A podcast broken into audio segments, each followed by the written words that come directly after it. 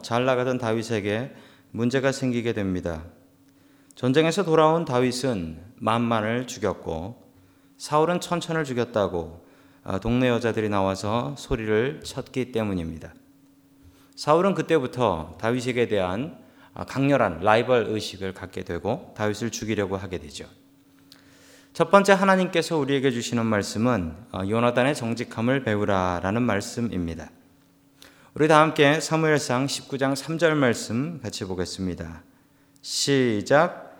자네가 숨어 있는 들로 아버지를 모시고 나가서 내가 아버지 곁에 붙어 다니다가 기회를 보아 자네 일을 아버지께 여쭤보고 거기서 있었던 일을 내가 곧 자네에게 알려주겠네. 아멘. 요나단이 다윗을 얼마나 사랑했으면 아버지를 배신했을까 이렇게 생각하시면은 큰일 납니다. 이렇게 생각하시는 분은 요나단을 오해하고 있으신 분이십니다. 여러분 요나단은 이기적인 사람이 아니었습니다. 아주 이타적이고 게다가 합리적인 사람이었습니다. 여러분 요나단과 다윗의 관계가 성경에는 아주 밀접한 것으로 나오지만 상식적으로 생각한다면 요나단은 왕자고 그리고 아버지가 돌아가시면 그 뒤를 이어서 왕이 될 사람은 요나단입니다. 즉 다윗만 없으면 자기의 왕권은 든든해지는 것입니다. 사울이 다윗을 죽이려고 이렇게 애쓰는 것도 나라를 위한 것이라기보다는 자기 왕조와 자기 자식들, 특별히 요나단, 앞으로 왕이 되어야 될 요나단을 생각해서 아버지보다도 아들의 정신이 바릅니다. 여러분 요즘 북한이 시끌벅적합니다. 이 고모부를 숙청했다라고 합니다. 여러분 권력의 맛이 최고의 맛이라고 해요. 돈 맛보다 더 좋은 게 권력의 맛이래요. 여러분 돈 좀 있어 보셨어요? 여러분 돈 좀 있으면 어떻습니까? 아, 든든하죠. 그리고 돈 좀 있으면 좋은 차 타고 좋은 차 몰고 가면 사람들이 쫙 봐주고 사람들이 부러워합니다. 굽신굽신하죠. 돈 맛은 좋습니다. 여러분 권력의 맛은 더 좋대요. 전 뭐 가져본 적이 없어서 모르겠는데 권력이 있으면 돈 있는 사람이 굽신굽신하고 주머니를 턴답니다. 돈 맛보다 더 좋은 맛이 권력의 맛이래요. 요나단은 바른 정신이 있었습니다. 아닌 것은 아니었고 나라를 위해서 자기보다 다윗이 더 합당한 왕이다. 그리고 하나님께서 다윗을 왕으로 세우셨다. 요나단은 아버지 사울을 만나서 다윗을 살려달라라고 이야기를 합니다. 그 이유는 그가 왕이 되는 것이 이 나라를 위해서 더 유익하기 때문이다.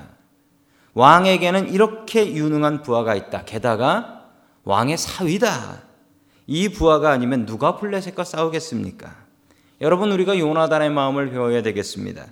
자기 자식만 최고로 생각하고 나라 물려주려고 생각하는 사울이 아니라 하나님의 뜻을 생각하고 옳고 그름을 생각하는 요나단이 될 수 있는 저와 여러분이 될 수 있기를 주님의 이름으로 간절히 축원합니다. 아멘. 두 번째 하나님께서 우리에게 주시는 말씀은 하나님을 가르치라라는 말씀입니다. 하나님을 가르치라. 하나님을 가르치고 우리가 하나님을 의지하는 법을 배워야 합니다. 그리고 우리의 자녀들에게 가르쳐야 합니다. 사울은 다시 다윗을 죽이려고 합니다. 우리 다 함께 사무엘상 19장 9절 말씀 같이 보겠습니다. 시작. 그런데 사울이 창을 들고 궁중에 앉아 있을 때 주님께서 보내신 악한 영이 또 사울을 강하게 사로잡았다.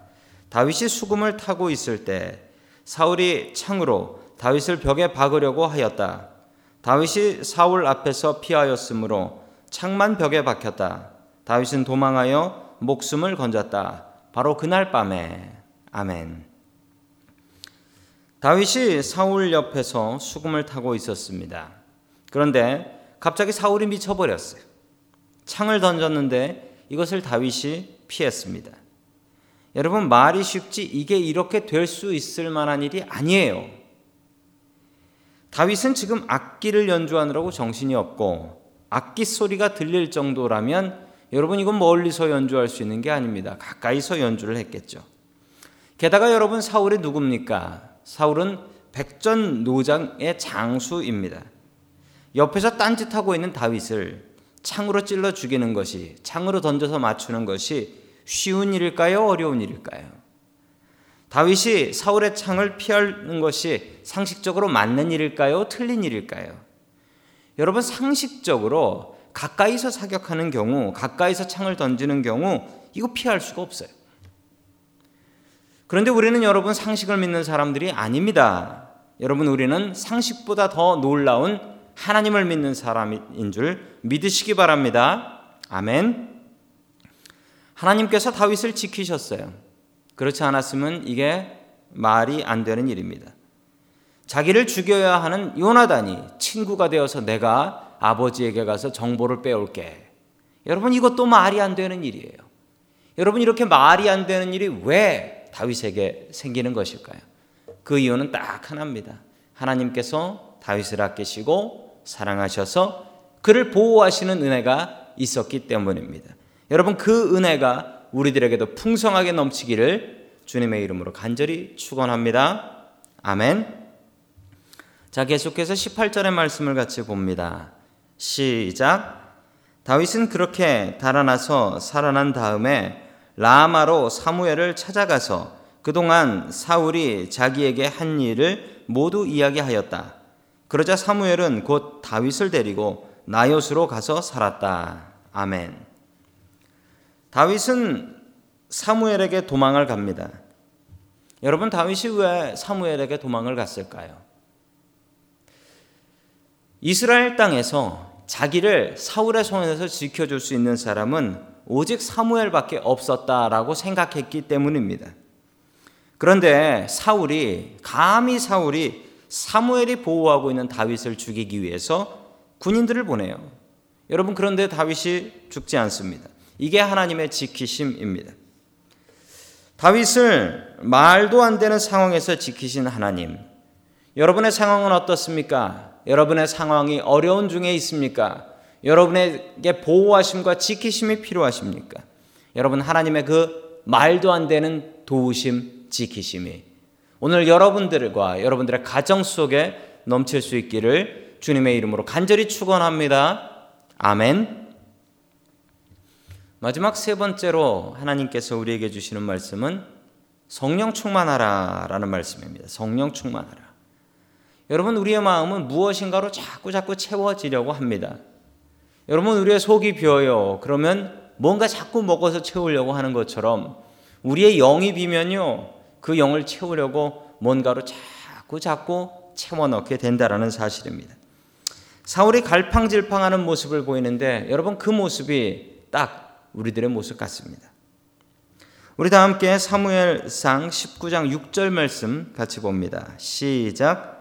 사울이 요나단의 말을 듣고 맹세하였다. 그래, 주님께서 확실히 살아계심을 두고 맹세하마. 내가 결코 다윗을 죽이지 않겠다. 아멘. 자기 잘못을 듣고는 후회하고 회개해서 다윗을 안 죽인다고 맹세합니다. 그리고 얼마 지나지 않아 다윗을 죽이려고 창을 집어 던지죠. 왜 이렇게 변덕이 심한 걸까요? 여러분 우리의 마음이 이 변덕심한 사울의 마음과 같지는 않습니까? 9절 말씀 다 함께 같이 보겠습니다. 시작. 그런데 사울이 창을 들고 궁중에 앉아 있을 때에 주님께서 보내신 악한 영이 또 사울을 강하게 사로잡았다. 다윗이 수금을 타고 있는데 아멘. 악령에 사로잡혀서 그렇게 되었다라고 이야기합니다. 여러분 사울만 이런 것이 아닙니다. 우리도 우리 자신을 성령님으로 예수님으로 채우지 않으면 여러분 우리도 이렇게 악한 영으로 충만할 수가 있습니다. 여러분 악에 받쳐 보셨어요? 악에 받쳐서 내가 하면 안 되는 일을 해 본 적이 있으세요? 정말 악에 받쳐서 이게 정말 내가 맞는가?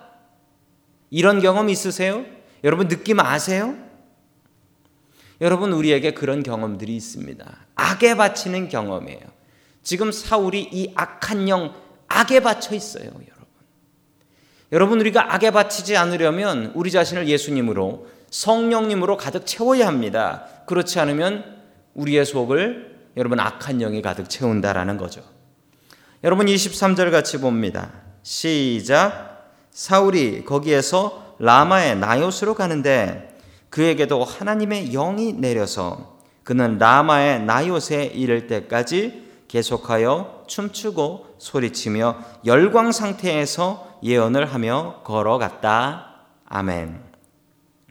여러분 사울이 성령 충만했습니다. 그러니까 아이 춤을 추고 예언을 하며 돌아다녔다고 해요. 예언하던 사울이 어떻게 되었을까요? 다시 다윗 죽이려 돌아다닙니다. 성령 충만한 것도 중요합니다. 그런데 여러분, 성령 충만해 본 경험이 중요한 게 아니에요. 지금 이 시간 성령 충만한 것이 중요합니다. 여러분, 성령 충만은 한 번 경험하는 것보다 그것을 유지하는 것이 더 어렵고 중요합니다. 여러분, 소시적에 한 번 기도하면서 눈물 안 흘려 본 사람이 어디 있겠습니까? 소시적에 기도하면서 성령 충만 안 해본 사람이 여기 얼마나 계세요?